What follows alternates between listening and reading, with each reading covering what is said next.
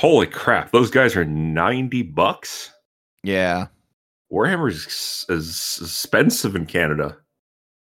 Anyways, let's let's start. I guess. All right, all right, all right. How do I start this? Do I want enthusiasm in my voice? I mean, that could be a cold, the cold open, right? This could, this could all be part of the episode. Yeah. I'll decide. I'll decide if I want to put it in or not. Yeah, you can include some of it if you like. We should probably introduce ourselves. Hello, welcome to Pass the Paint, the premier Canadian Norwegian hobby podcast in the world. Yes. Number one in the whole world. Yeah, I'm Telen. I'm Marc. Cool.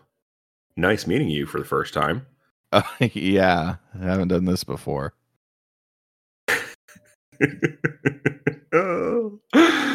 ah, what is my life? Yeah, so I guess this episode we're going to talk about hobby anxieties and stresses. Yeah, But, that's uh, Before we get there, we'll uh, chat about our hobby progress and stuff. well, I mean, it is sort of tangentially related anyway, because Oh, uh, that's true. That is true.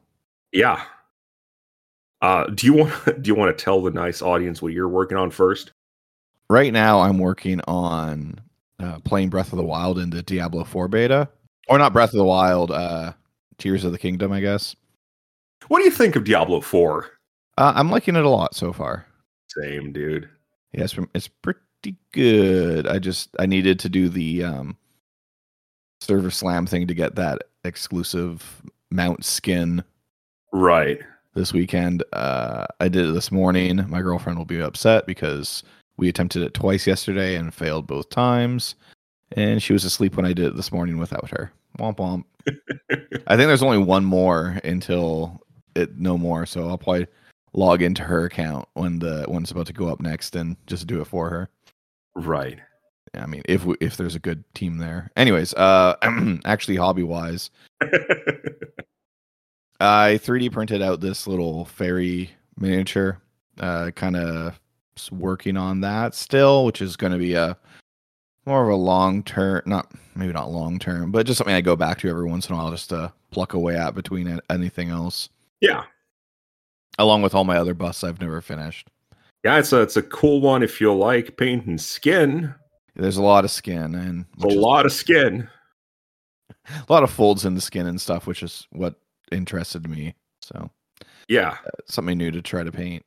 Yeah. And then I bought some more Tyranids. I bought the Tyranid Boarding Patrol and I bought some the Hive Guard box, but I'm gonna build them as Tyrant Guard, I believe. Are are those all models that are not getting new uh updated sculpts? Well, the Boarding Patrol is two units of warriors, a unit of Genestealers, and a Brood Lord. I think Genestealers are gonna get replaced because those are from third edition still, I believe. yeah.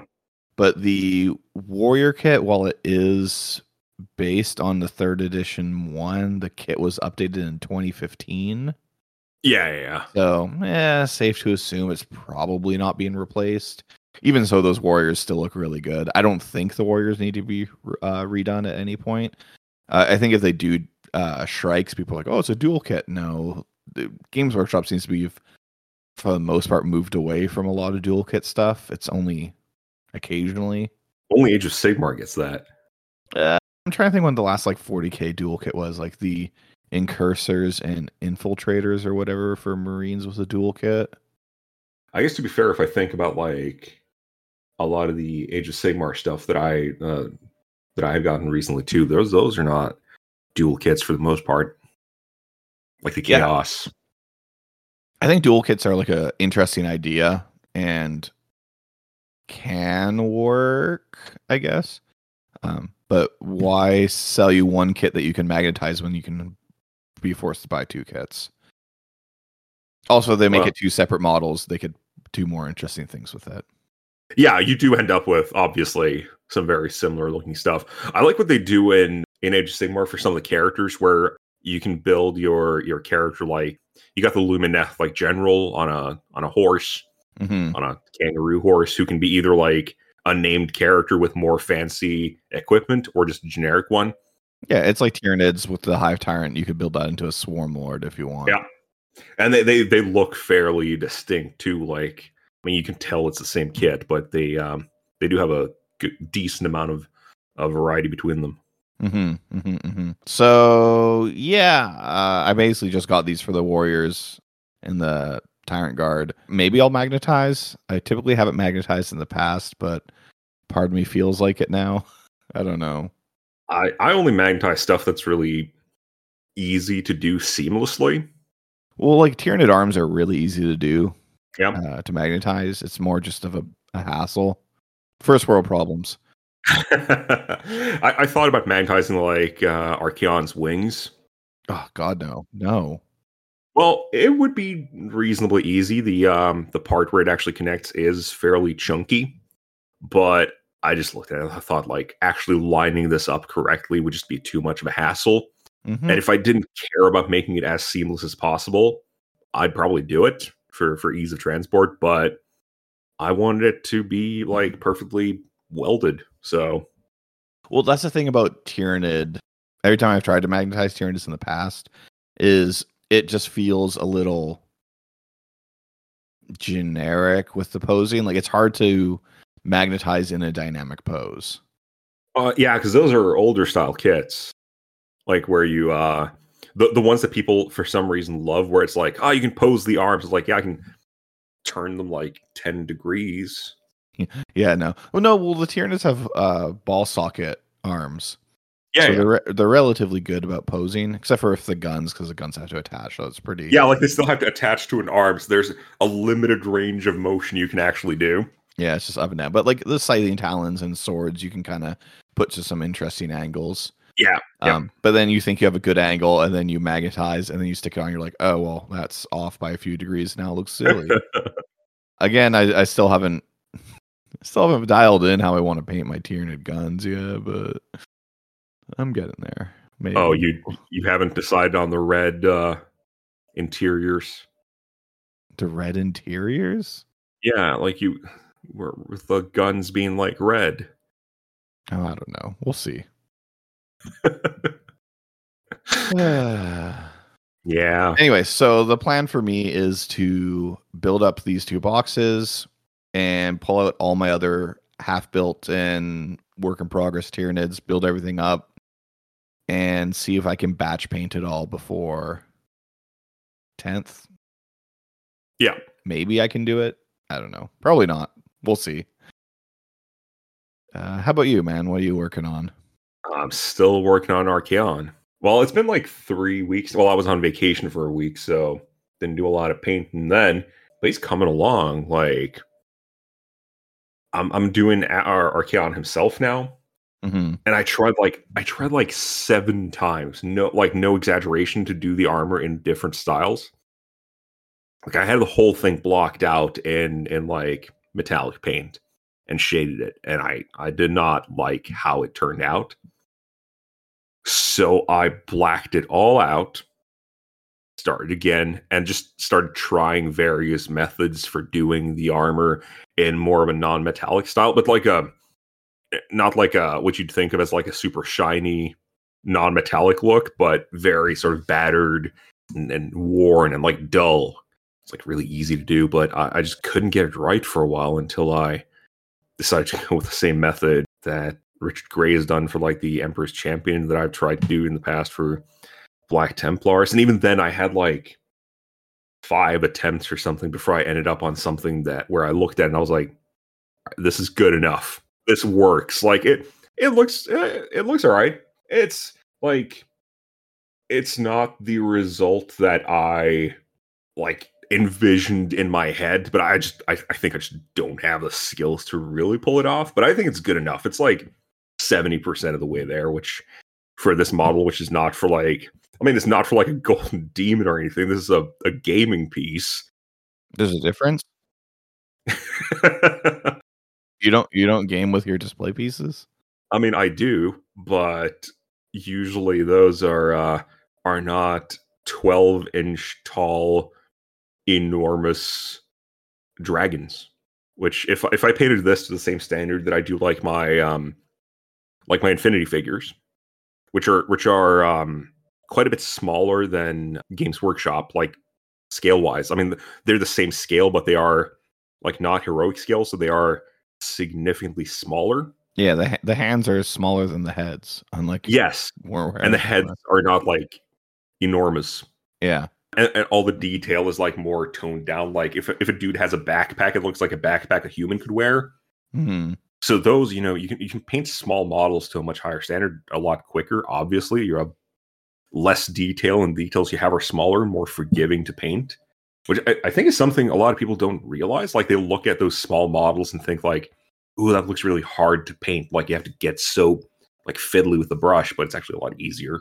yeah. It's like I I love small details for when I'm doing like non-metallic metal because It's so easy. it's so easy to fake it. Yeah, and it's just like, ah, here's two layers of paint, and you can't like, you don't have enough space to really see the uh the hard edges of the uh like the transitions. hmm So easy. But if I went to do uh Archaon to the same standard, it would take me months. Like Yeah. no exaggeration. So I'm not doing that. Seems smart. Yeah, I think in a couple more days of painting, I can probably have the dude himself done. Then I just need to finish the uh, the dragon, which mostly means I need to mask off a bunch of stuff so I can like redo the skin in parts because it turned kind of. Uh, I got a bit of um, frosting with the uh, varnish that I used, which Mm. was very unfortunate, but it's easy to fix, so it's it's not a huge issue yeah. and then I really just need to uh, finish the the rest of the details, like the skulls that are embedded in his flesh, and then I'm done. That that'll be nice to have that finished up. Ah, it's gonna be so nice. Then I'm gonna bring it to the club. I'm gonna play some games. Everyone's gonna go like, "Holy crap! Is that airbrushed?" And I'm gonna tell them, like, part of it is, Yeah. not all yeah. of It it looks airbrushed. What do you think? I've tried so hard to make sure he doesn't look airbrushed. It's hard. Uh, it's a lot of work. After that, I'm probably gonna do some infinity painting because uh, I have cool models I need to paint. Well, we started to talk about this the other day, and I said, "Shut up. Let's save this for a recording." But new edition, new army. Yeah, You've been kind of, I wouldn't say flip flopping. You've been undecided about your new army for the. Yeah, I'm- I mean, flip flopping is, I think, it's a bit uncharitable. Like the, the new edition's not out yet. I need to weigh my options, right? Yeah. You got to pick before the edition comes out, before you see rules, and you have to live with what what you set for yourself. Yeah, I'm, I mean, I'm, I'm, I'm, I'm, a- I'm a painter first, right?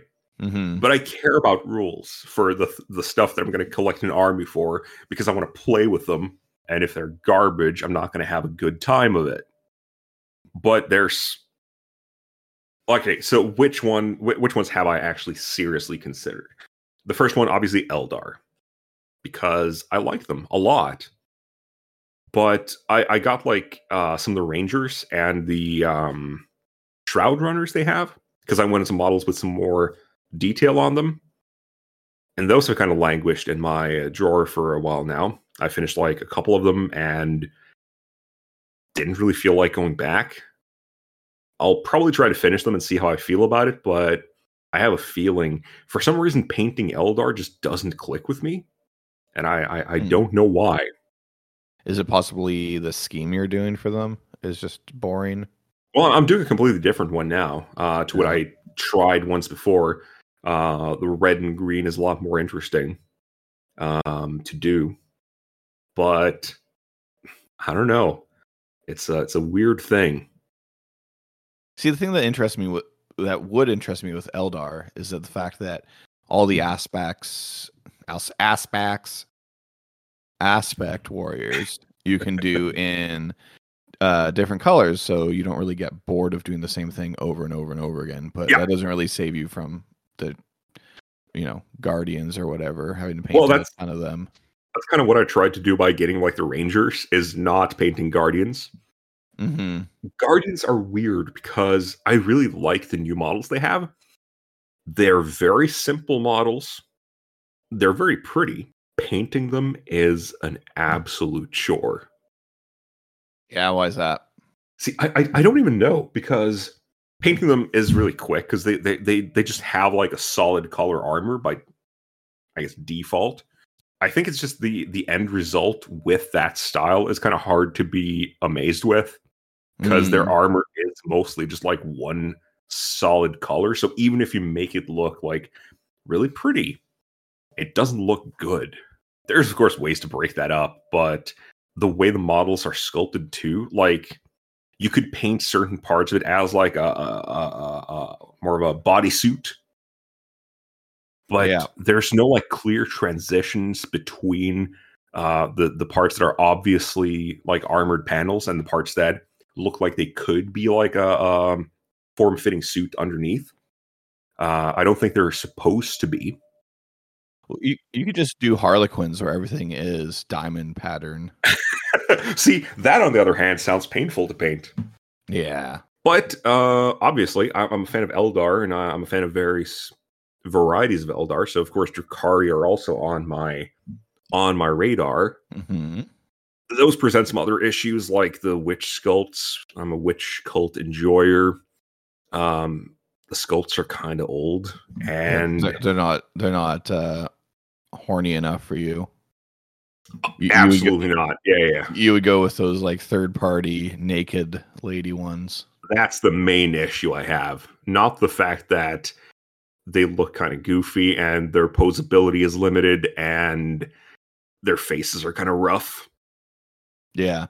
compared to a lot of the new stuff certainly like this is my issue with with a lot of these models is the witches for instance uh the Kabalites they're not bad but you compare them to like the new eldar models or the um the new incubi or Drazhar which are just some of the coolest things games workshop has made recently Mm-hmm.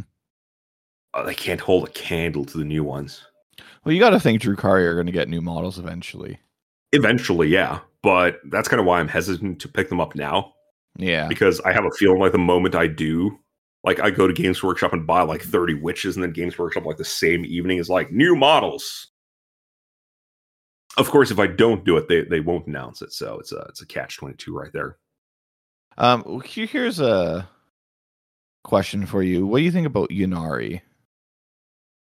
Uh conceptually, Uh, everything. Like just I I, I kind of dig them. Like I'm not a big lore guy, but I think Ynnari give Eldar something like Eldar lore is cool. Uh I'm talking about like Craft World Eldar. mhm. Drukari lore, I'm not a fan of. I, I don't think we're evil because we have to in order to survive. Yeah, it's is not, a very- a good argument. No, it's not very interesting to me. Like, and they they don't seem to do enough with it. So Ynnari being this like death cult where you pull both sides together and you actually have like a clear goal that isn't like we're going slaving. That to me is really cool, and I, I like the the uh, the concept itself of like trying to create a god of death.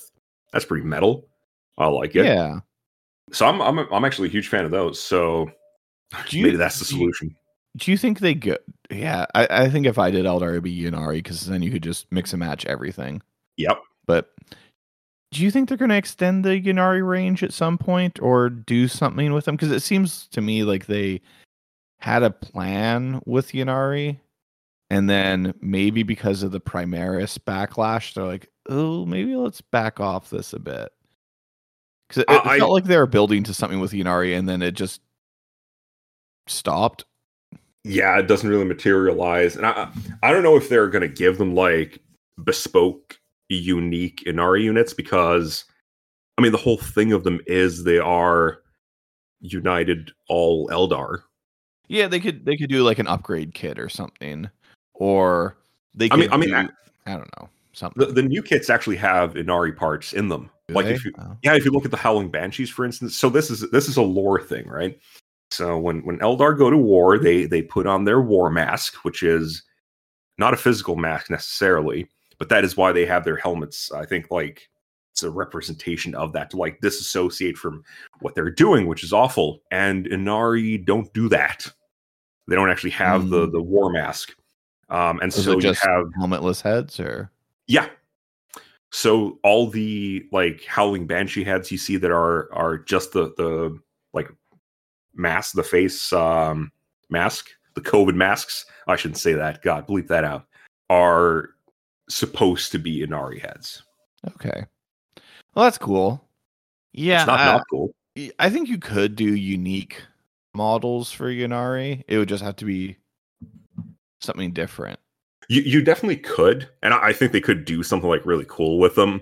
Like you, it's a it's like a death cult. Yeah, there's definitely potential for cool models there.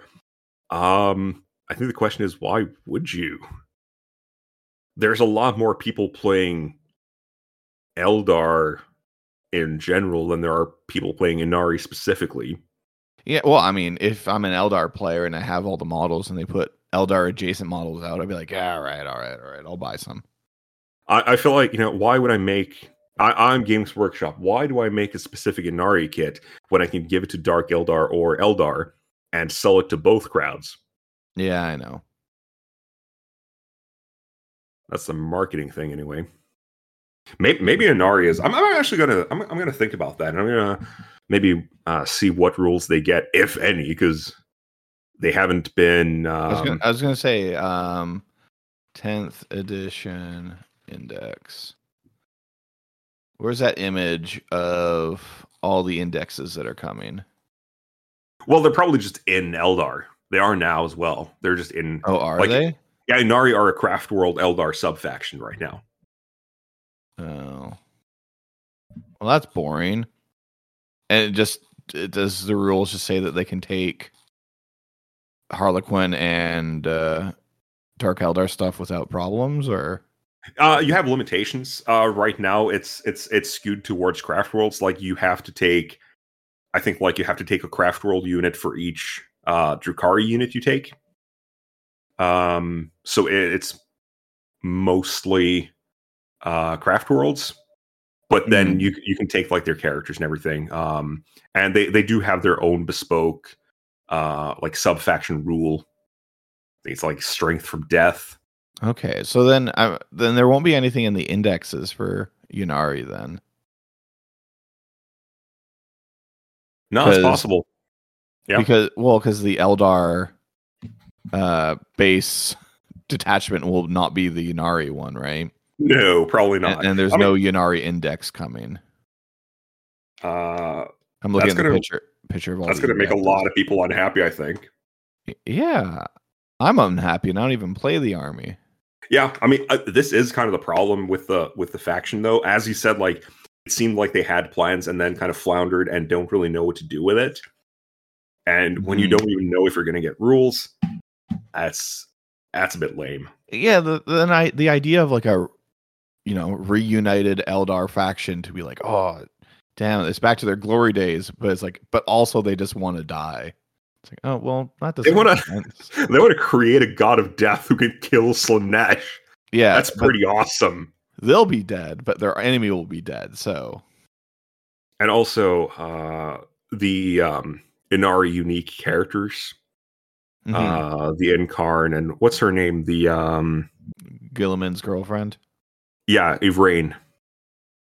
Um, Lilith is actually also um Ynnari um, aligned in the lore, Oh, really? which, which is pretty cool. Anyways, uh, I guess that uh, you know tides us over to our next topic a little bit. Maybe Yeah, the uh, main topic of the show. yeah, Since we're talking about stressing and about what armies to play in the next Yep. edition. yep. It's uh, it's a feeling I think basically anyone who has ever tried to do anything cool has felt. hmm What what what do we call it? Because I I think Hobby stress and anxiety. yeah It's not just painting, right? Like there's the building aspect of it, like the Yep. list building aspect, the purchasing aspect of it. yep Um, I, I don't think we need to go into purchasing like it, like and there's a lot of stress and anxiety regarding like the price of things, but I don't think that's something we need to go into. No, I, I think. Do you have? Okay, let's let's start it this way. Do you have a specific model or a unit or something like that that just defeats you? Because you know I have one. Uh, yeah, it's all of the Tyranid guns. no, I don't know, but seriously, um, like just a model that I just can't get right. You mean? Yeah. Nothing jumps to mind. For me, it's always just like, God damn it, this blend could be better. Oh, this Mhm, mhm. highlights are slightly off. Like it's just for me, it's the details. The details is where I get trapped and defeated by. Interesting. That's because that's very different to my my experience. Mm. hmm Go Um, on. Well, all right. Let, let me tell you a story. So Christmas of it might it, it might be 2020 at this point. I can't remember if it's 2021 or 2020. Let's go 2020. I think it was because that's the end of the year. Uh, Christmas is at the end of the year. In case you didn't know I was going to say 2021 was also end of the year.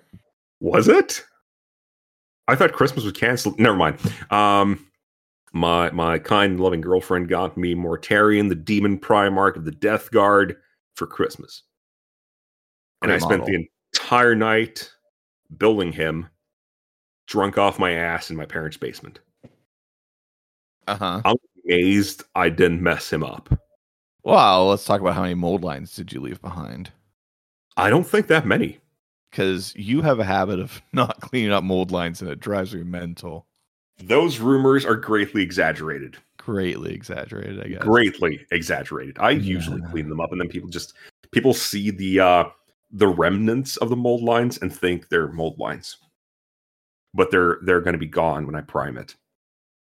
Mm, see, I seem to recall seeing them post priming. Moving right along, I started painting him right, Mhm. and at first I did like the common Games Workshop Death Guard scheme, and I hated it.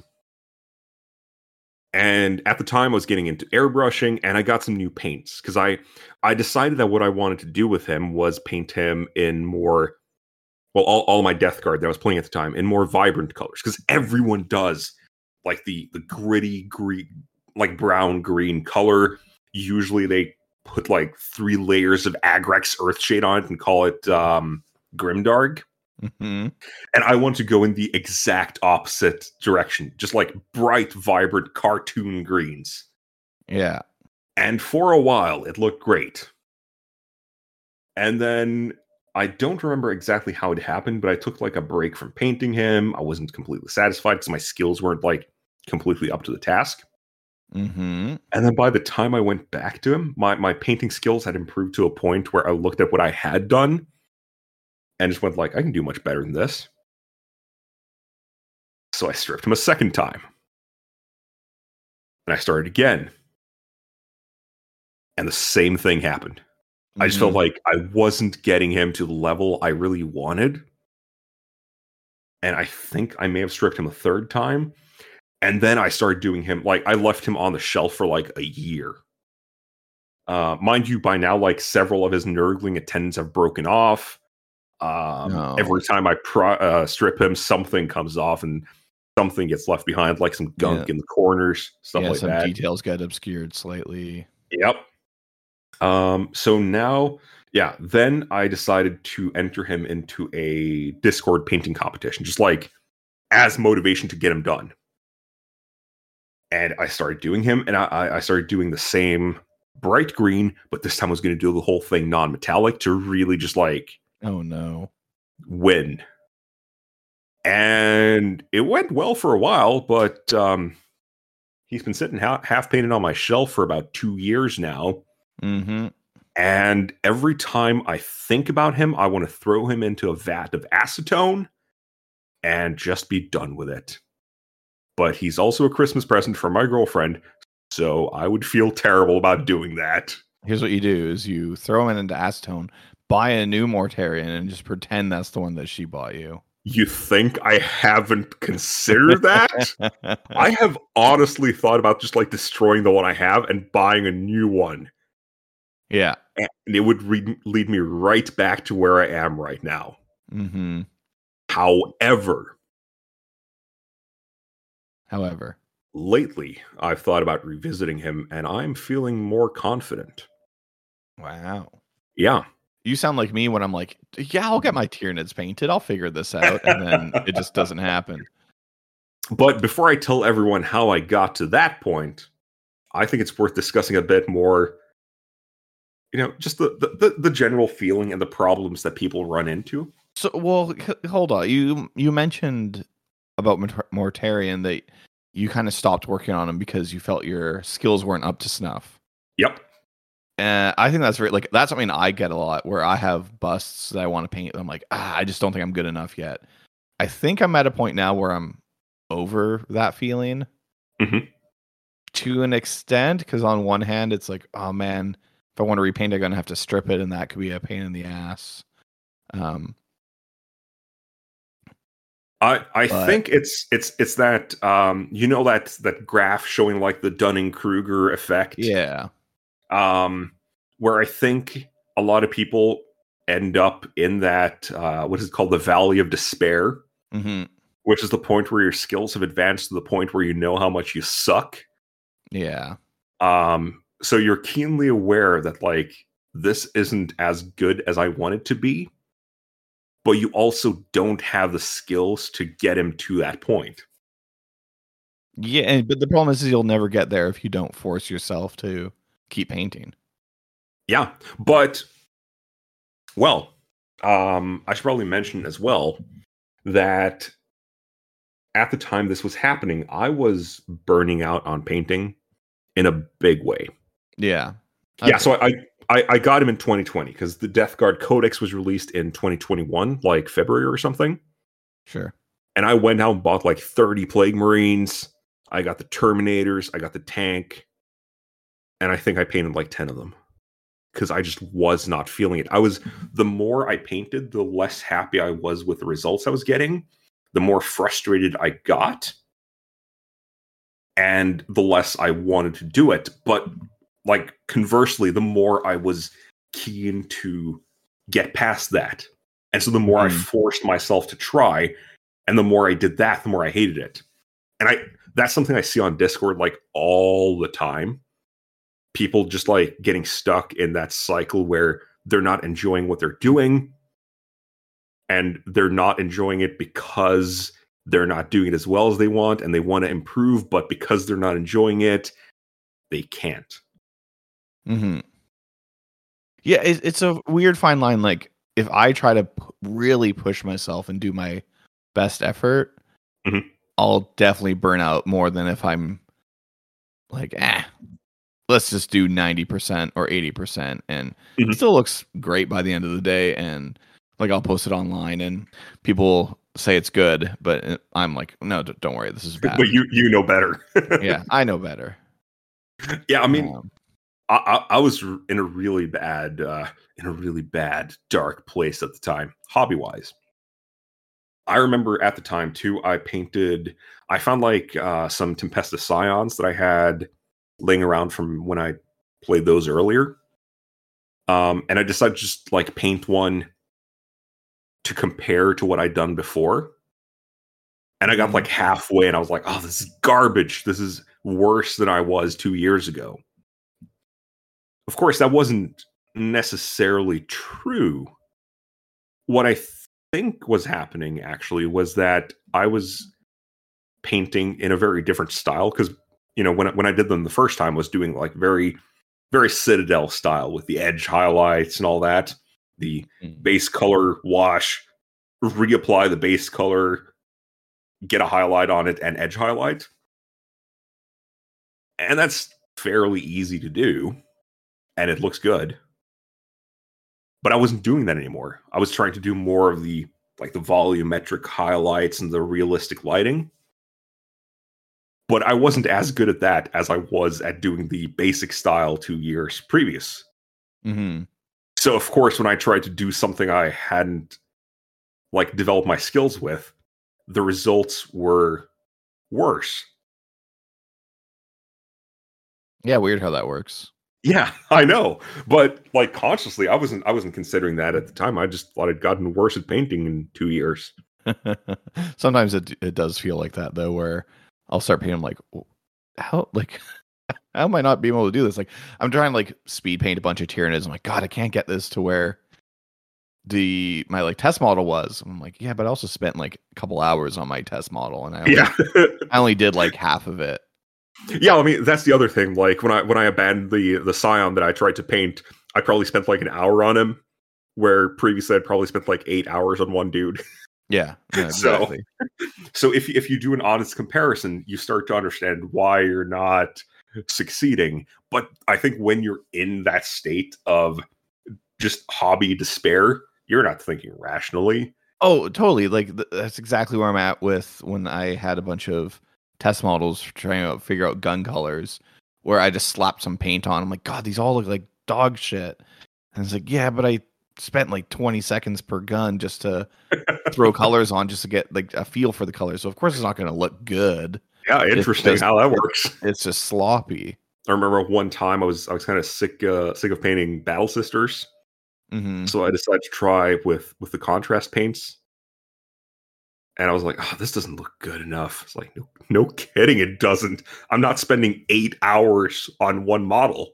Oh, see, that's the thing is that's where I my the majority of my hobby anxiety came from painting Sisters of Battle because a they're really detailed Yeah, and I felt the need to paint every single little detail. Yeah. And I was doing my models in non-metallic metal. I, I've painted non-metallic sisters. They look gorgeous when you do it. hmm But I painted um, five of the um, Celestian Sacrosants, the uh, shield and spear girls, Yeah. for a painting competition on the on the Discord. And by the time I was done with them, I was like, I, I never want to touch this again. hmm Their details have details. Yeah. No, I, I got my Sisters of Battle down to a point where I could do a model in a just under an hour. hmm Um, but that's like base coat wash done. Yeah. Uh, so I wasn't like quote unquote happy with them. yeah I'm, I'm, i mean that is the the other thing like um we, we talked about this in in our previous episode of deciding what standard you want to paint to and uh i think that can be a difficult thing at least for for me it is because i always feel like i mean i have it slightly with uh, archaon right now because i'm not painting him to the best of my abilities like i said i would spend three months painting him if i did that and i Mhm. want to actually play games with him um, so I really have to like remind myself, like, no, you're not doing this for Golden Demon. You're just you just want to play with him. Well, that, that's the thing I'm trying to remind myself for my Tyranids is okay, how much do I want to paint them to be considered quote unquote done to like get them on the tabletop so it's not just unpainted models or just a primed mini? Yep. Like what what's a good level to leave them at where I can still go back and touch them up and it wouldn't have to be like, well, if I just dry brush them, then I gotta kind of repaint them because I don't like how the dry brush turned out Mhm. or whatever. So it's finding that middle ground between where you're 100% satisfied, which, you know, for me, I know is too long to get anything on the tabletop uh, between that and actually playing the game. D- don't you have that that voice telling you like, you know, you, that there's you trying to convince yourself that like, oh, I can just do like if I batch paint five of these to a decent standard, I can touch them up later if I want to, and I'll at least have them done. But there's this other voice going like, yeah, but you only have to paint your models once if you do it like all the way the first time. And even if it takes you like two days per model, you know, your your army's only like a hundred models. It'll only take you like most of a year to get your army done. Yeah. and then you no- have it and it looks gorgeous. yeah. Well, Tyranid armies are a lot more than 100 models. That's for certain. All right, well then it'll take you a year and a half, but then you'll have mm. done it. Yeah. That was me painting like eight hours a day every day. Not That's what I do. Not happening. I got a job. I got video games to play. I got, you know, animals to take care of. I got a girlfriend I have that needs my attention occasionally. Um, I, I kind of did that with my. Well, I, I didn't really do that with my guard. I um I wanted them to look good, but I didn't want to spend an eternity, so I decided like specifically where I wanted to put the most of my effort, so that I would Mhm. get uh, like the, the maximum returns from my efforts, which I think Yeah. has worked out. I still haven't finished the last like batch of 20 guardsmen, but they're also like the last thing I need to paint, so I'm not sweating it. Getting back to 2021, when Mhm. I was doing this, because I burned myself out completely. I think in all of 2021, I finished like 20 models. Like in the I mean, entire year. Uh, hey, let me tell you, I have probably finished finished hard line finished 20 models. Oof. It's probably going back a few years. like I, I this year uh, maybe not this year like 2023 but 2022 i bet i could count the number of finished models on one hand i have a, i have a huge problem of starting minis and then never finishing them Same. That's the ADHD that makes me not capable, but yeah uh, it's it's well, it's not because of that, but sure doesn't help. it's a good excuse Um, it's a problem, is what it is. Um, let's see, how many models did I roughly paint in 2022? Uh, what was I doing in 2022? I was painting Infinity for the most part, I think. Mm, Mhm. And those are a bit more high effort. Um, usually one Infinity model takes me like two or three days to paint. Uh, Mhm. crap, I don't even know what I did last year. So I, I saw I saw an, a good take online that I wanted to bring up, which Mhm. is it's not all your unfinished minis aren't like a backlog, and it's not like a pile of shame. It's I hate that. the claiming pile of shame. Yeah. Yeah. So the the way to think about it is it's all your work in progress and like little things you do is an artist's sketchbook, which is just you mess around, do little ideas, and it might not lead to anything, but it gets you thinking and it might be something you return to in a couple of years and look at and say, "Oh, I remember this. That was something interesting. Let me go back and uh, finish that up." Uh, I think, um, and I don't think this is going to be a controversial take. Uh, talking about and like thinking of your unfinished models as a pile of shame is actively detrimental to your. Mental health. Yeah, I was going to say like not just your productivity as a as a as a hobbyist, but your mental health in in every regard. Um, I used to keep a spreadsheet. Like back in 2021, I had a spreadsheet of all my models that I'd bought that year versus what I painted, and I think it was like 100 to 20, Mhm. and it was crippling. And I I've since deleted that sheet because I no longer care. See, for me, I want to keep a spreadsheet just so I know what I bought. So, like right now, I'm like, I swear I bought a second box of this. Where is Mhm. it? It's got to be somewhere. So Yeah, that's why I need a spreadsheet to actually keep track of what I do and don't own. Sure, you can have a catalog of stuff you own. Don't stress out over marking everything you've painted and comparing totals and doing percentage bars and all the stuff I did. Don't Mhm. do that to yourself. I right now, like the the where I'm I'm at, I have I have a lot of unfinished, half finished stuff. I have my Black Templars. They're just in a in a drawer, just waiting for me to one day feel like painting them. Um, I have about like 40 Infinity models in my in my in my cabinet, which I just like every now and then I'm like, I want to paint Infinity, and I go in there and I look at my stuff that I have available, and I think, ooh, do I want to paint this guy? No, I want to paint this guy. He's cool.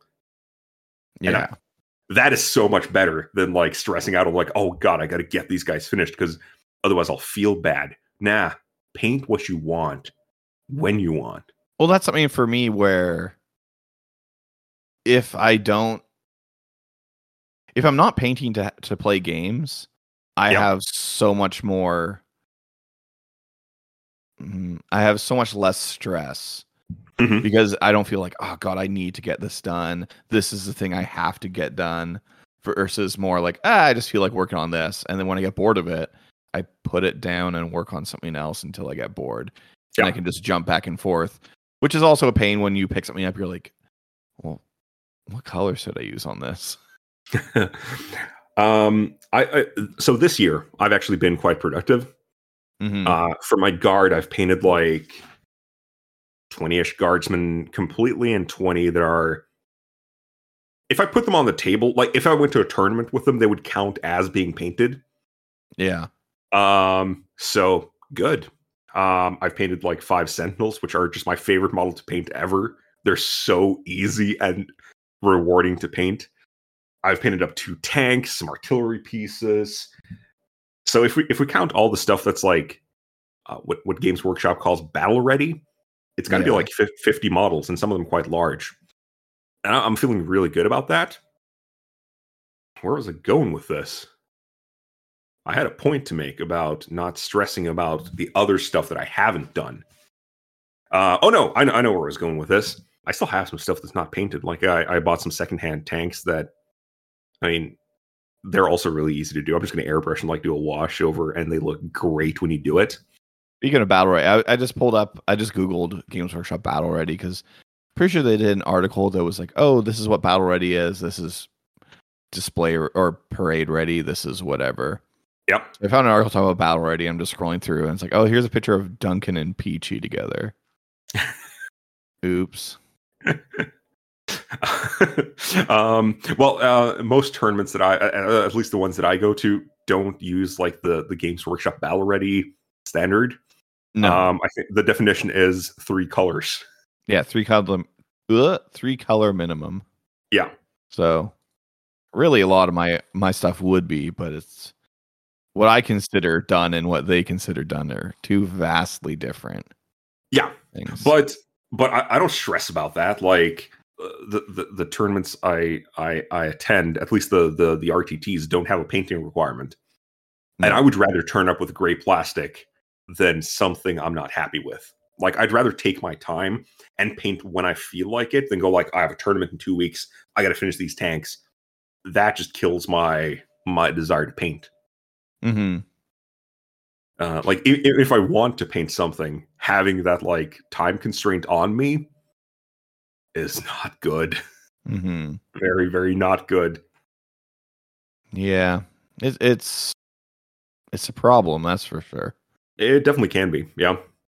I, I I do think though. I do think though. So I've been doing Archaon now. And it's been going remarkably well. Like I stressed about buying him because I wasn't sure if I was going to be able to paint him and finish him hmm because of my experience painting Mortarion. Yeah, Archaon is a much bigger model, probably not as detailed. I, I think you were trying to do Mortarion up to like your highest standard, and you're definitely not doing that for Archaon. Nope. I, I think if you went back to Mortarion now with just a more laissez-faire mindset, I guess Yep. you would probably get through it just fine. I think uh, part of the problem, you know, speaking on your behalf, uh, no, Go knowing ahead. how I- how I Psychoanalyze me live on air. Uh, no, just how I've been with models that my girlfriend have pur- has purchased for me. Mhm. Um, because she bought me the, she's bought me some few a few minis throughout our relationship that I don't think I've painted any of them yet. Because it's one of those things where I'm like, I want to do this good because my girlfriend got this for me and I want to make sure it's done right. And then I always start. I'm like, "Ah, no, not the right time. Nope. But actually, what it turns out that painting Archaon now and seeing that I can actually do it, and and just like, yeah, I, I set myself a lower standard, but what I'm happy with, like, it's not, it, it, it's not, you know, contrast paint, you know, a couple hours of work and done.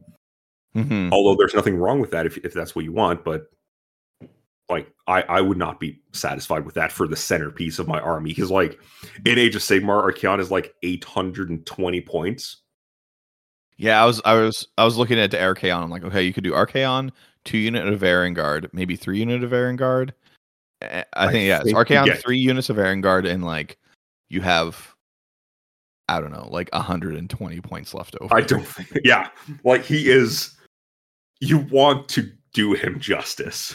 So so when once you like quote unquote finish Archaon, are you gonna go back and like touch him up later, or is that done?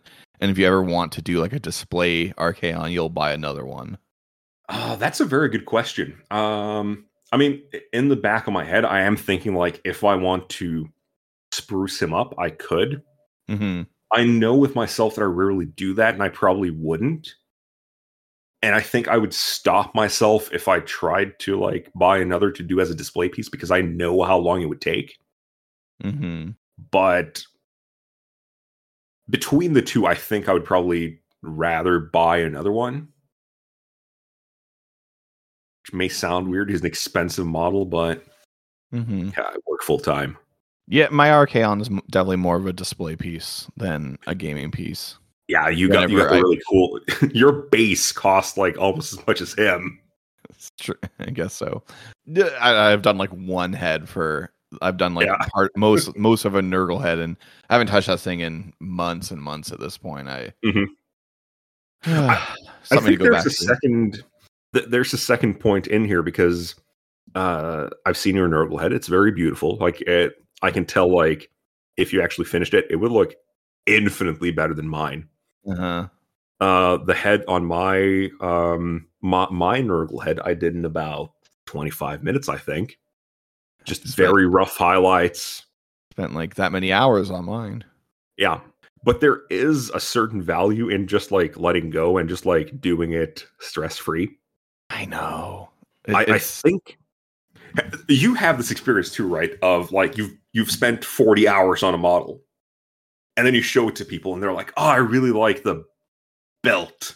And it's like, cool, that took five minutes. Yeah, no, yeah, we've talked about this before. It's very funny feeling when people you notice the things you're like, why? That's that's That's not like- the that's not the thing I wanted you to look at. I spent several hours painting this cool non-metallic sword, but yeah, the belt's pretty cool, I guess. hmm Um, but I but I think I think I honestly believe that that is because like when you when you do that part, you're stressing less, you're being a bit more loose, um, and you get better results because of it. You know what's something that I don't do that I need to do that I've been thinking a lot of lately? Tell me. Uh, sorry, this isn't really a on topic thing. um but like i get a lot of i paint and then i spend a lot of time like glazing and trying to get the colors to blend really well what Mhm. i need to do is do more more transitional layers instead of doing like the let's say if i'm going from you know color a to color b instead of going okay based a 50 50 ab mix yep. And then B, and then glazing between the two. It's like no, just do like, you know, you know, five levels of transition between the two rather than just one. I, I think there's um there's definitely like I mean you you know this like if, if you're trying to highlight something and you pick a paint that's like too bright, it becomes really noticeable. hmm Uh but then conversely, like you you try to do the thing of like mixing mixing the two together and doing like transitional layers, and you can't even tell that you've done it. Yeah, There's a definite like ideal point of like how many layers of highlights do I actually need for this to appear smooth? Mm-hmm. And I I find that at least for for, for my personal taste and what I like, I'd much ra- much rather look at something that was really high contrast and like really really pops compared to something that's very smooth but not as dramatic.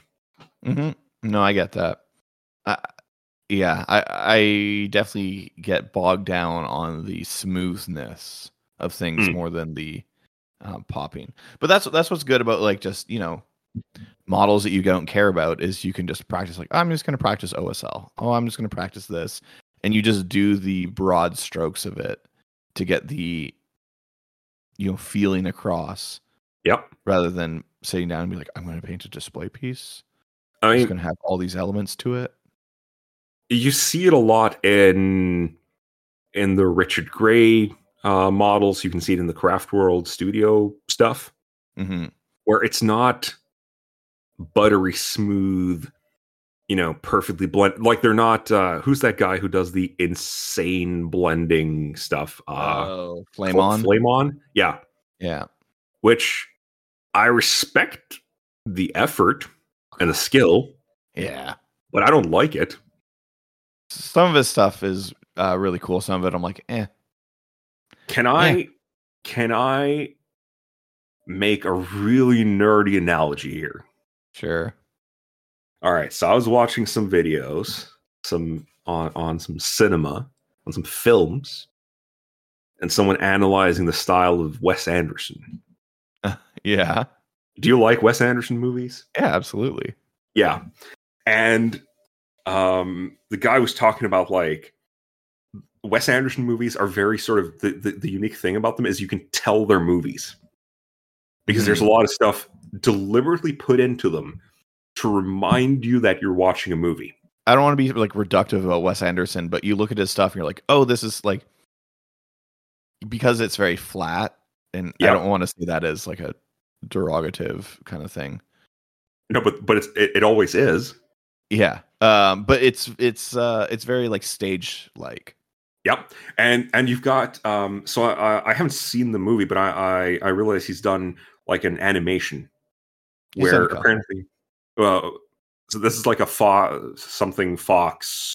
Yeah. I don't know. I'm not seen it, but I I saw this analysis of it where it's like, yeah, they used real animal fur for the models, and were like warned, like, yeah, but if you use real animal fur instead of synthetic, you can actually, like, every time you go and move the model, you leave an imprint on it Mhm. your like the actual like fingers touching it will move the hairs around Mhm.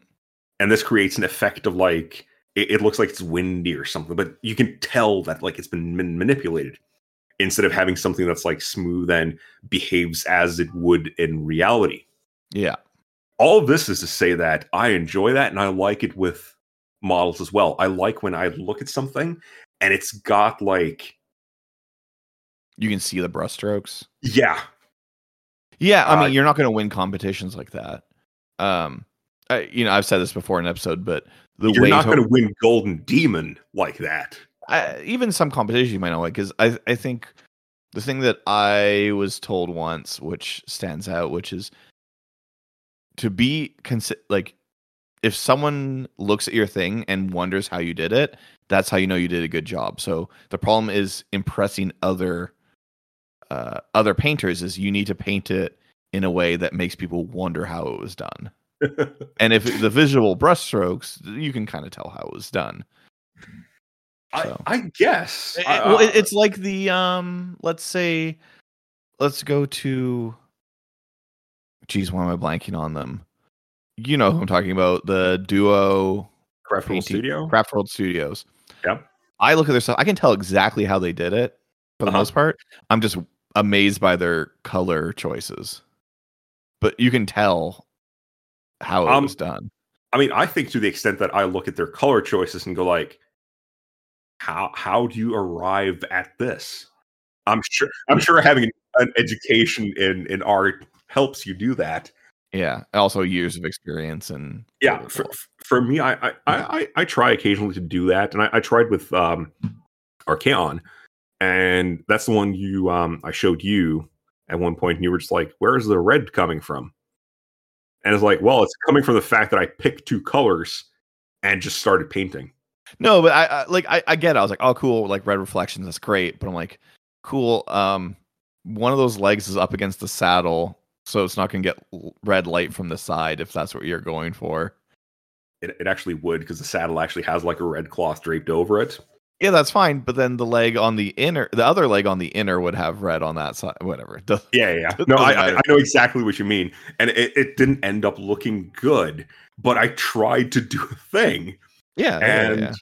and oh yeah, that that reminds me of a thing and a reason why people shouldn't stress. I guess just remember that it's just paint, Yeah. and if you try something and you don't like it, you just paint black over it and try again. I did seven times on Archaon's leg. There's a bit of paint buildup and it doesn't look very nice up close, but um, I'm not going to worry about that. Did you use a rattle can primer to prime him? No airbrush. Okay, because okay, this sounds mean. I'm looking at your mini. There's a little texture all over him. Yep. Uh, like unintentional texture. Yeah. So I yeah. thought that I thought that was rattle can priming. No? I, I think um, maybe your prime, maybe you primed it a bit too thick and it dried a little wrinkly. I don't uh, know. probably, but probably because of the uh, the airbrush. hmm Well, I'm very that's the thing. impatient when I do it. Oh, I'm so impatient when I when I prime things. But that's the thing I have with so my Tyranids. Okay, 99 99.99999% of anything I paint, I prime black first. Same. Uh, my Tyranids, I am priming with Wraithbone. Mhm. I have a lot of Rattlecan Wraithbone primer. I hate using it because I always end up getting texture, whether that's because of humidity, whether that's because of, I'm not doing the right distance, whether that's putting too much on at once. Hmm. I don't know. I hate it.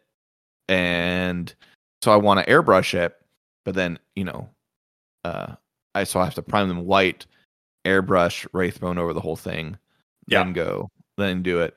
So there's a little That's bit good. of extra step, but That's gonna take a long time too. Air- Uh, in my experience, Wraithbone through an airbrush is painful.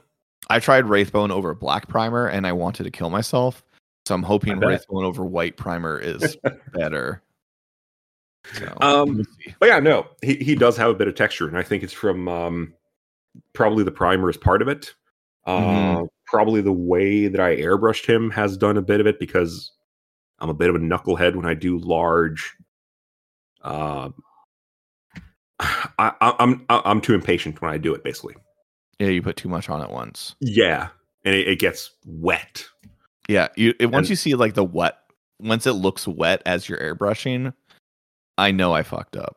Yeah, but it's a gaming piece. Uh, you're supposed to look at him at a distance, and the most, you know, I know no one's me where I I you send a photo and I'm like, okay, open up original, you're zoom zooming into the- in, zoom into the closest. Let's analyze this thing.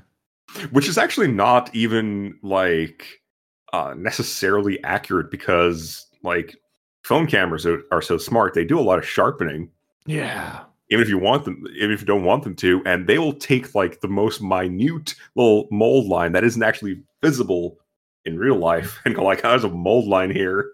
Yeah, it's yeah. I have an actual like point and shoot camera for when I Mhm. want to take like actual photos in a light box. Yep. Things. Speaking of, I don't have a light box anymore. I gotta, I gotta make a new photo setup once the house renovations are done in like a year. Have like a I- nice proper black backdrop. Maybe get a couple lights for it. I have a super expensive light box. It's like Yeah. $150. Yeah, because I I use the box that the Horus Heresy Oh, I models see. came in. It works great though. No, it's got I'm a very sure nice matte black. Uh, the problem is, is there's a lot of minis that don't fit in. The, the plan I'm having to, I want to do, not going to fit in that. yeah, is I just want to buy like a big piece of black sheet paper and just kind of hang it up, Oh. drape it over a table, hang it up, and call it a day. I don't have room for that. Also, I stopped using my airbrush booth while airbrushing. I just airbrush on my desk. Yeah, I started doing that too. And I'm like, oh, there's not a lot of like, I, I have like a um, I have the Parasite of Mortrex box that I just ripped open and unfolded as just a backstop, so I don't get paint all over the desk. Yeah. Um, but it's like, oh, you don't really need a booth. I, f- I found the booth was actually worse because the stuff would hit the back and like the fumes or the overspray would circle back around if the fan wasn't going, and that fan clogs Right. up easily and all that jazz. So I just open a window and put on a respirator if I'm if I if I do a lot of work. If I if I'm just doing some quick work, I don't. I I, Uh, I don't even use a respirator when I airbrush. It's probably not great, but Yeah. whatever. Do what we say, not what we do. But yeah. uh, Don't don't look at your brushes, which I do constantly. don't you breathe in acrylic. Like it's not toxic supposedly, but I can't imagine it's healthy in the long it can't term. it can't be good to get particulate in your lungs. no, probably not. Yeah, whatever. My life's already over. What do I care? um wow we we we we we have gotten to a very positive point here feel, do we want to like conclude a bit because i feel like we- Sure. we've talked about the feeling and I, I we've talked a bit about what we do to avoid it but i wonder if we can offer some practical bullet points because i've been keeping a mental tally of them sort of Okay, you go off. I'll see if I have anything to add in. all right, the first thing, if you're in a rut, right? You're not enjoying what you're doing, you feel like you're not getting the standard you want, and you hate what you work on, and then you work even more, and it, it just spirals. First thing to do, stop. hmm Stop, take a break, take a long break. It'll come back to you like it, it, did for me. I like I said, 2021 I painted 20-ish models, which is not a lot for me. And I had months where I didn't paint. Yeah. And what it took for me to get back into it, point number two, point, paint something different. Yeah. You, you, you know what broke it for me? What's that? I bought my first Infinity models. Oh. and I sat down and I painted them, and I was like, "Holy crap! I love this!" And suddenly, I could paint again. Yeah, it was just something that you didn't have skin in the game for, so you could just enjoy painting rather than painting for a purpose. Well, it, it was also because they're they're very different to Games Workshop. It was a Mhm. very different experience. hmm Um, a lot easier for a lot of it, easier to get good results, and just like very cool models. So, if you really want to paint but you're not succeeding with what you're doing, go get some get some Infinity models. They're really cool. Yeah. Buy a bust. He- here's a here's a tip: have another hobby other than miniature painting. Like so, when you take Yep. a break, you can keep yourself busy with something else, and you're not just bored. Mhm. Play video games, read a book, do something else. Don't just like paint nonstop and get stressed about it. You know, do other things. Touch grass. Touch outside. grass. Eat some ice cream. Get a 3D Sure. printer. Your mo oh, I'm gonna order one. I haven't done it yet. Very Really? soon. Mm. Yeah. I just keep procrastinating. That's a problem. Yeah, I need to I need to start uh planning my Tyranid bases by printing a ton of stuff. Step three. Go into your Excel spreadsheet that you keep of your your your your your backlog, your pile of shame, and delete it. Do it right now. Just go delete that thing. I, I I got something else on that on that vein. Yeah. Unless you are a brand new painter and like don't know the very basics of you know, just painting in general, Yeah. Uh stop watching YouTube tutorials. Ooh, controversial. Oh, I, I think YouTube tutorials and um checking out people on Instagram is like super detrimental to your own personal hobby progress and hobby growth. I- I Because- definitely. I'll go on. Oh, I was just saying, but like specifically, let's say looking at other painters is you might get bogged down and be like, "Oh, I'll never be as good as them," or "I need to. Why can't I do this?" And you'll get depressed. Mhm. And watching hobby tutorials is you'll never like, I guess, quote unquote, learn. You just you'll learn how to like. It's like learning how to trace or to copy something. Is you'll learn how to do their thing, but you won't develop your way and maybe you'll enjoy it more doing it the way you want to do it rather than the way someone else tells you to do it like I- i'm not saying they're completely unuseful like i i watch them occasionally if it's like oh this singular little thing i'm curious about or i'm bored i have 10 minutes to kill let's just kind of skim through this video and see what happens in it but i'm Yeah. not i'm not watching it to be like oh how how do I paint a stormtrooper? I need to like paint my stormtrooper for Legion. Let's watch this tutorial and teach me how to do it. It's like, no. I can figure that out. You, you know what I dislike? When a tutorial's like how to paint X. Yeah. It's like I appreciate that you're not saying that's the only way to do it, but could we maybe maybe have that reflect in the title? Could you maybe make it like how I paint stormtroopers? hmm That'd be cool. Yeah. But- That's that's the thing I thought about if I'm like, oh, if I ever did like a painting video for YouTube or something. I mean, how do I justify it when I personally don't think that they're useful for people to watch, Yeah. right? So, like they're good entertain. They're good for entertainment, but honestly, little much else, in Uh, my opinion. And again, unless you're like new, or if you're really looking for one specific thing, Mhm. Google around, maybe find something you want, but don't don't watch them on the regular. You'll you'll spend more time. You'll get that endorphin rush of painting miniatures without actually painting miniatures. It, it's I- like when people talk about, "Oh, I'm going to diet and exercise," and then you don't do it because you already got the endorphin rush of talking about doing it. thing. Uh, yeah. Okay. Yeah. Okay. So now that you've you've made it a bit more nuanced, I I, I agree with you because Sorry, I'm not, I'm not a nuanced person. I'm very um, I'm a very literal person. I have a problem with that. Uh, I've always had a problem with that. Um, I remember in is that why you made your video that was full of mistakes? oh my god, I got another comment on it the other day Uh because I said that those I was like, oh, these are bio, these are probably biovores in the video or whatever, and they turned out to be the Barb barbgaunts. And someone commented on the video, they're like, sure, we're biovores, eh? And it's like, buddy, this video is like old. Calm down.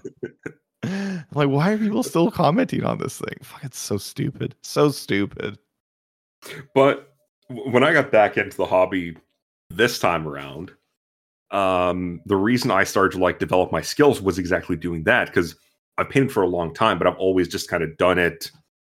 You know, we didn't have the internet back when I started back in the late '90s. we Yeah. didn't have YouTube. Um, so I just kind of had to wing it. But when I came back to it at this time, um, I discovered like there's all these resources. So I started watching. I think I started with Warhammer TV. Yep. Um, Good place to start. yeah, it's fine. It's good if you're brand new and just ne- need to learn like how do I block in colors, which is basically almost where I was. I mean, I had a bit more knowledge, but fine. And then uh, you know, started shopping around, and it got to the point where I was like, okay, so if I paint like I was doing Stormcast at the time, they have these robes which look very nice and like monastic with the the sepia tone and all that. Hmm but I, I you know if i just did like um a, a tan color and then a sepia wash over it and then I started to highlight it it didn't work. And i was like all right what i need to do to get this looking better? So i started looking around on youtube and i find like various guides and eventually i stumbled upon vince venturella's stuff started watching a lot of that and started to become my go-to of like all right i want to paint better leather belts How's Vince how can I do, it? that? Yeah. Um, then I start to branch out to more advanced stuff Mhm. uh, that you find around, and of course that was very daunting at first. And I realized like, oh, actually, I can do this. Like it says advanced, but I'm I'm actually pulling it off. And then I kind of stopped watching them. yeah. And now now it, now it is that thing of like, okay, I'm trying to paint some black armor on this guy, some black non-metallic, and I don't know where to start. Let's go see how a bunch of other people have done it and steal what works. Yeah, yeah, like I'm really hesitant to say no, you shouldn't do this or whatever because I think it's a I don't know. There's there's a certain point where you should kind of pull away from it and maybe it's, you know, obviously it's unique to each person and Mhm. on their own they'll decide. But I should have stopped sooner, I think.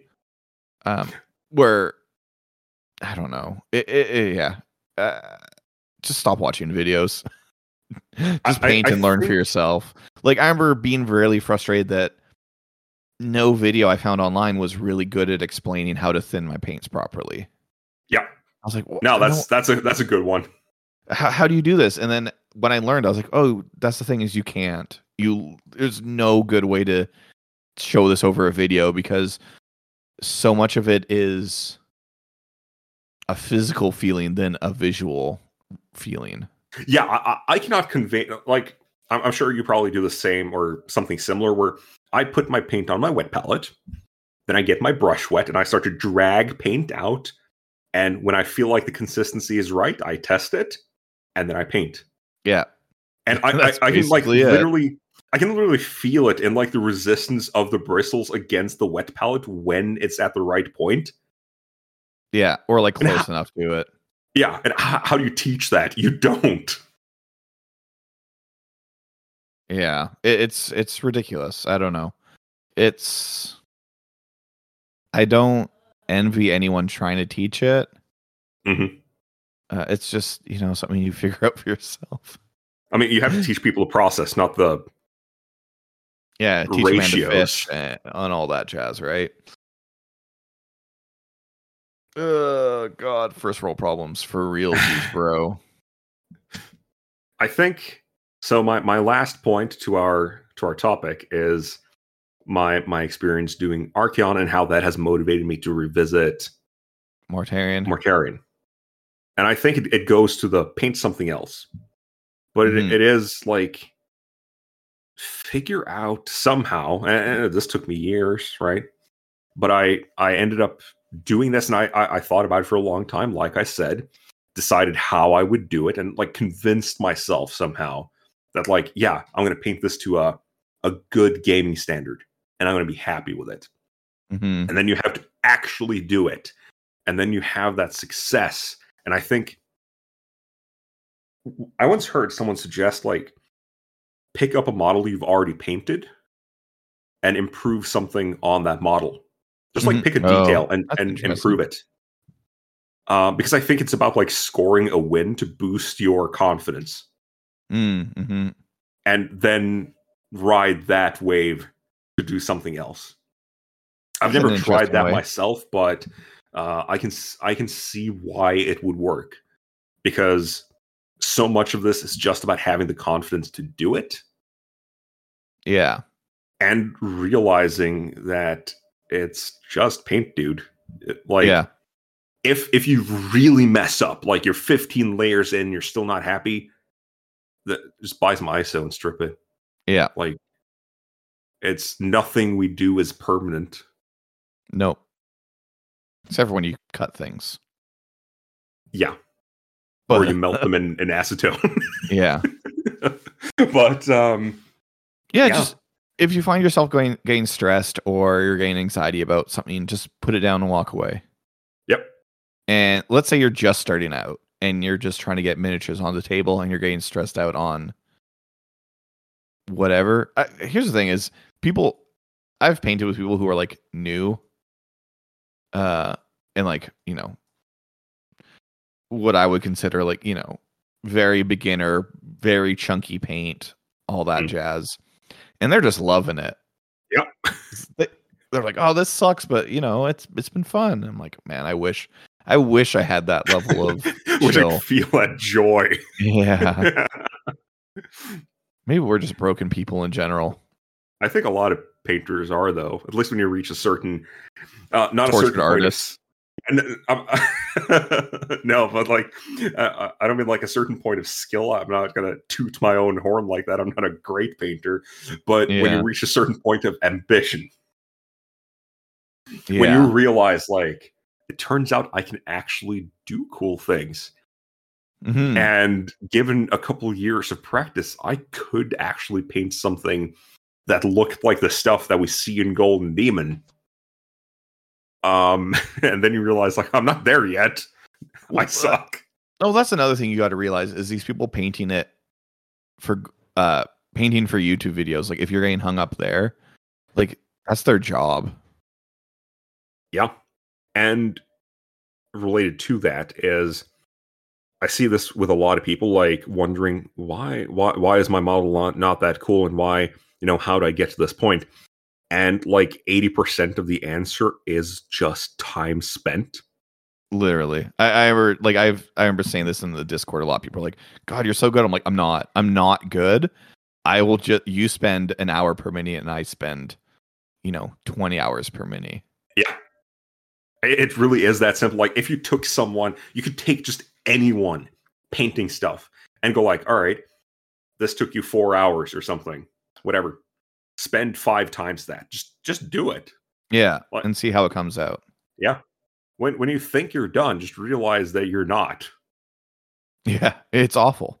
Well, th- that's the thing. It's, I've heard. I think it was it was probably Vince V who said this, uh, where he said if you want to paint something for Golden Demon, he's like if you, I don't know if he said or someone else, but it was like if you want a chance at winning, you have to paint something until you hate it and you never want to look at it again, but you have to keep going. Um, was that the the Kragnos he I, mean, painted? I, I have no idea. I I, I remember he talked about like he did like a ton of work and then Yeah. looked at it and just like hated it because it wasn't what he wanted. Yeah. And then he had to spend a bunch more time to force it to be what he wanted, which is how I f- like that's what I feel I'm doing with Archaon right now. Cuz like realize that like uh, But you're also not painting it for display. You're not like being like, I, I need this armor to be perfect and needs to look like scratched iron. It's got to be perfect. You, you're more thinking on a base level with colors and color placement rather than details and blends and Well, smoothness. I, I'm I'm thinking of when when do I look at it and think I like this? Never. no, that's that's not true. Like No, I I- know. I like how a lot of the parts on that model look now. Like the Mhm. wings, I, I, I, you know, I could spend a lot more time and improve them. I know how I would do it. It would Mhm. just take a lot of time. But I look at them now and I go like, I've achieved what I wanted to do, and it took a lot of work. Like it took a, a lot of back and forth because first I wanted to just airbrush them and like Yeah. do a dry brush, and that didn't look good enough. So I added a wash and I thought maybe that would be enough, but it wasn't. So I did more blending and, Mhm. you know, mess around with it until you're happy. Don't try one thing, be unhappy with it, and then give up. Like, keep Mhm. working it. Yeah, you'll get there eventually.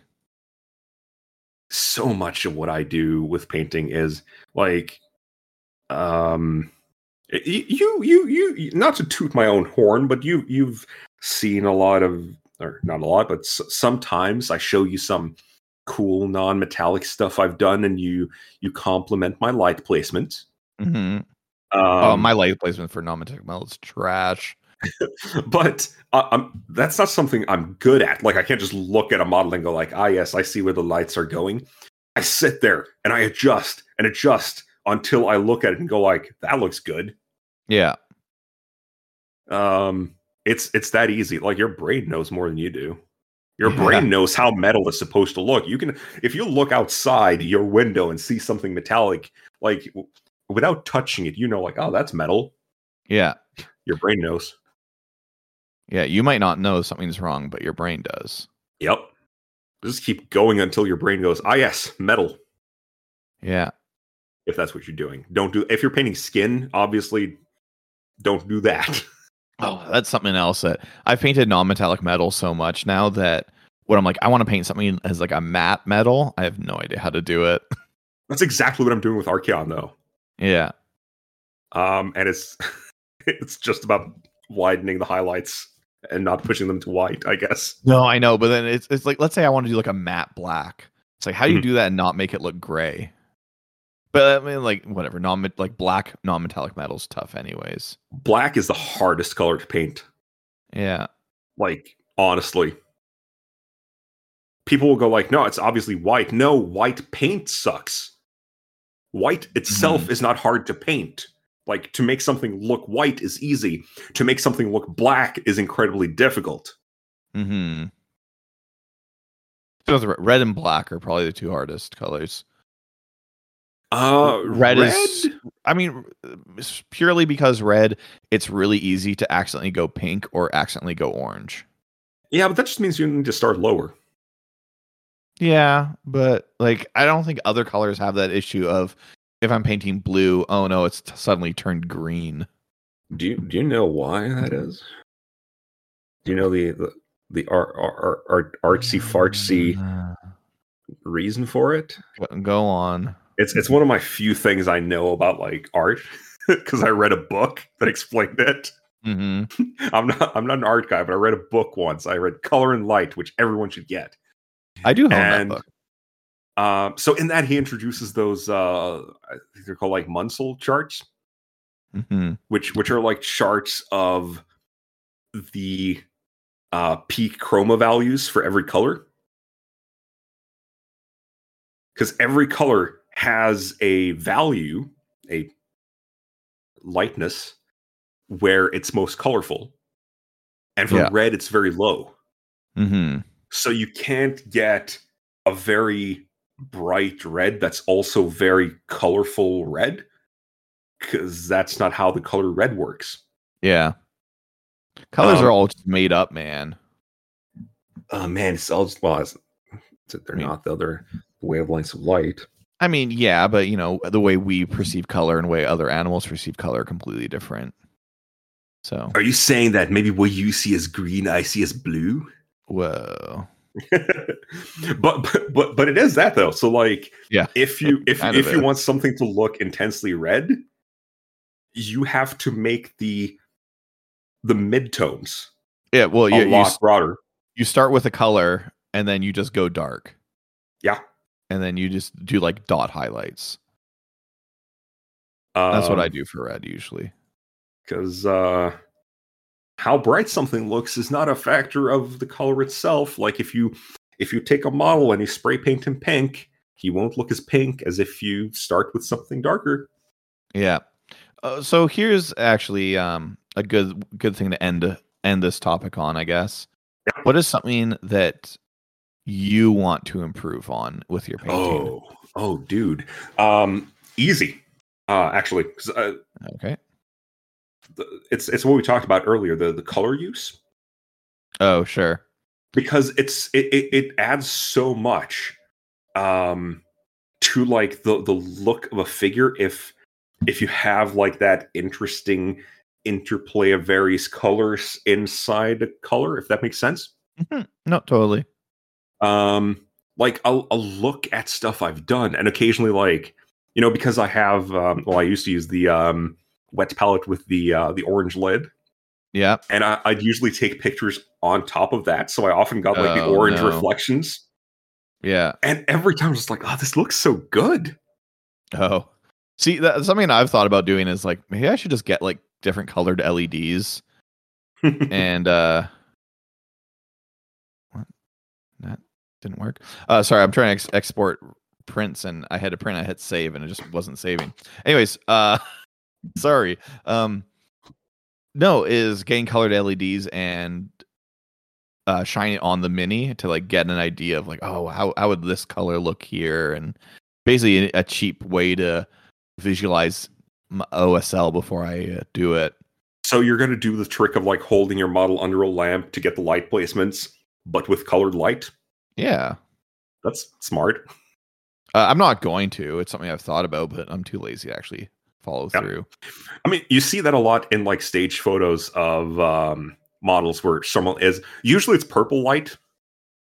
They Oh, like, like I, a- I was looking at pictures of like the Barbgaunts Games Workshop did, and they just Mhm. have like a green LED off to the side somewhere. I just find it's usually purple. I don't know why. Maybe it looks good on a lot of stuff. Um, was a great color. That's why. Uh, it is. Well, not purple. Violet is a good color. Purple can go fuck itself. Do you know indigo and violet? I think I talked about this episode. Is only separate on the rainbow because Isaac Newton wanted the rainbow to have seven colors because that's God's number. Yes. I So think really- told me. Yeah, so really, like indigo and violet are kind of the same thing. Violet anyways, all colors, all all names are just made up. Anyways, what does it matter? True. We should talk about hex values instead. Yeah. Let's talk about C- uh, CMYK and why that's I- better than RGB. I have a friend I- who's colorblind, and that's how he approaches colors. Oh yeah, totally. I, I had someone arguing to me that I, I was someone was like, "Oh well, you got to use a primary colors." I'm like, "Well, there's no such thing as like a true primary color because if you're using a different color scale or like color values, it it doesn't. There's no primary." Nope. And he's like. "Nope, that's not how that works." And I was like, "Okay, I'm not going to argue." What happens if you mix cyan and magenta, my friend? Mm-hmm. They're invented. They're made up by big color. Big color cor- business. God damn it. Big business ruin everything. yeah. Big color just wants to sell you red and blue, Yeah. And yellow, I guess. I guess, but not as much though. No. Of course not. Actually, yellow is great. I use. You know, there's another tip. If you're trying to highlight something, use yellow. Not like pure yellow. Just put yellow ice in yellow. it. What? Ice yellow. Well, well, ice yellow is great because it's white with yellow in it. Yeah. mix it into anything and it'll look like it's in sunlight and your brain is going to go like i understand yellow colored light hitting a thing it's in sunlight which is why it's really difficult i think to paint so- like imagine if you're paint, trying to paint something that's under like a purple star Mm-hmm. it would be really hard to do because our brains are wired to think of light as being either white or yellow Mm-hmm. I, I think you know we have L- LEDs and everything, so you'd probably recognize it. But 400 million years of evolution are working against you, though. Not What's 400 million. What if evolution's not real, man?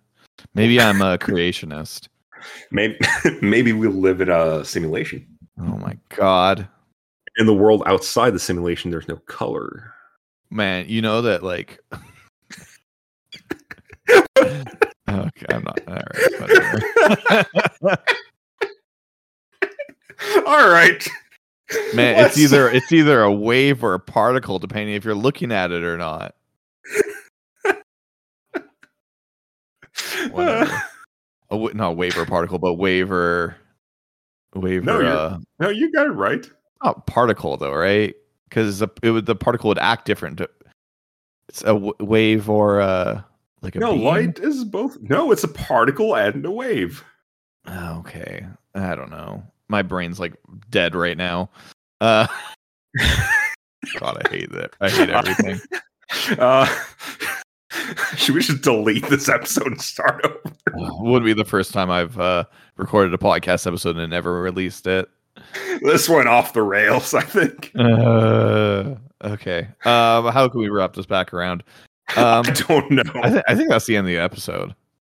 I think so, because I think our train has left the tracks. It's Yeah. barreling down the I, I, mountainside. gotta, I gotta get ready to go for uh, Mother's Day lunch. I don't know if I want these. I'll print them anyways. I'm getting pr- prints for my Tyranid bases ready, so I'm just printing off a bunch of like ruined concretes and sewer pipes and all that kind of stuff to build up bases, fancy bases with. And I'm doing uh, ruined wires right now, and I'm not sure if I actually want them on bases, but I'll make the the file in case I want to print them. Man, I can't wait for you to get a 3D printer. It really changes everything. oh, dude, I can't wait either. I, I want to paint. Uh, uh, paint. Uh, I guess I'll paint it, but um, I'm so stoked to print like a bunch of D and D stuff. hmm Well, I, I find the majority of my printing is basing bits. Uh obviously for my guard, there's a lot of stuff I've looked at that's like, ooh, broken wall sections, barrels, sandbags. Yeah. I want all of this. And I'm going to put all of it on every base. My Yeah. bases are going to be so cluttered and they're going to look great. Yeah. But also I look at like I, I showed you the stuff I found, which was like the D&D stuff and um I love it. And like every model I see is like, ooh, I could use this in, in this sort of story. And I get very creative like looking at stuff Mm-hmm. um it's like 90% of what my ideas come from is looking at a model or a picture or something and just like inventing a story around that Well, okay, so I said earlier, don't look at photos of people's models online and don't look at YouTube tutorials. But like, do it occasionally and take inspiration. But the Yeah. problem is when you look at it and say, "I'll never do that." yeah don't don't do that look at so- and you know what i would encourage people also if you see something that you think looks really cool and you think you can't do it try anyway and just like try if you have a 3d printer print something that you don't care about and just try it like Here's a side tip. That's just mental health in general. Just get off social media in general. Listen, no one. Ca- here's the thing. This is the re- reason I deleted Facebook. Is I'm never going to post anything because no one gives a shit what I do in my day to day life. And if Mhm. they do, I will text them on a regular basis. And I don't care about whatever vacation you went on and fo- posted photos of. I don't care. I don't. I really don't care about you and your life. And I know you don't care about mine. So why do we pretend? you post models to instagram though don't It- you it- that's different. Uh, it- like I use Instagram solely just for posting miniatures and looking at miniatures. I'm talking Uh-huh. about like social media, like Twitter, where you're like posting about your life or talking about your takes. Like I have friends who go on like t- to talk about like um sports scores and stuff and arguing about sports online with people. It's like, what are you getting out of this? delete your twitter Yeah. I mean, I have Twitter only because I get push notifications on there, but when games go up for sale and for pre-order. I thought it was so you could look at uh, non-work safe stuff. No, that's what Instagram's for, baby.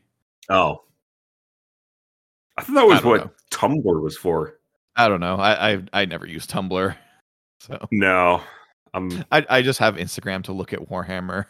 you realize how much we've just dated ourselves. Uh, you know, back in my day, Vine was better than uh TikTok, whatever the kids use now. Yes, I'm pretty sure. I, actually, I'm pretty sure it's n- no longer TikTok because I'm aware of TikTok, so it's probably something completely different now. Ah, yeah, who knows? Yeah. It, it's so good getting old. I'm going to be honest. It's great getting old and you just they're like, "Oh, I don't have to care about things anymore." Great. You know what the what the greatest part of it is? Is looking at the people who are now like really into the TikToks and the the Bing Bongs and the Snapchats. Snapchat was a thing when we were younger. I know. I I had Snapchat, so I'm, I'm aware of how uncool that is. Uh-huh. Um, and and just like thinking about the people who are doing that now and thinking like, yeah, in like seven years you're going to be old and out of touch, just like me. Yeah. That's Uh, a great feeling. I remember like as a kid thinking it was weird that I'm like, how how are my parents not like up with technology? I'm gonna be honest, I'm like a good day away from being not up with technology anymore. Because at a certain point, you just you just stop caring. It's like, oh, this has no impact in my life. What do I care? I also think just because it's uh it's a feeling that I I I have a lot these days. And I, I look at like, you know, you know, parents really like awkward and trying to be cool. Like, Uh, I are they actually doing it, or are they deliberately trying to embarrass their kids? Oh, I would. 100 percent deliberately trying to embarrass Yeah. your children. Absolutely. There, there's a certain point in life, like I was probably in my early 20s when it kind of clicked in for me. When I was just like, oh, no one in the world has any idea what they're doing. Like everyone is just winging it day to day. Okay, okay, that's fine. That's fine. So let's stop pretending that there's some gr- grand scheme. Like all these people talking about like conspiracy theories about like Illuminati or the New World Order. It's like, bro, do you really think anyone can get Cares? along or talk enough to like figure this shit out? Like, no. Come on. No one knows what the hell they're doing. No, no, No. way is anyone organized enough to do stuff like that. Man, this has now taken. Well, the I thing I go like, okay, the thing I like to go back to is I think I I heard a comedian say it or something, which was the world found out about uh, Bill Clinton getting a blowjob in his office, and there were two people involved in that. Do you really think uh, Illuminati with like thousands of members or something could keep it a secret? Like, come on. So our train has now we've derailed.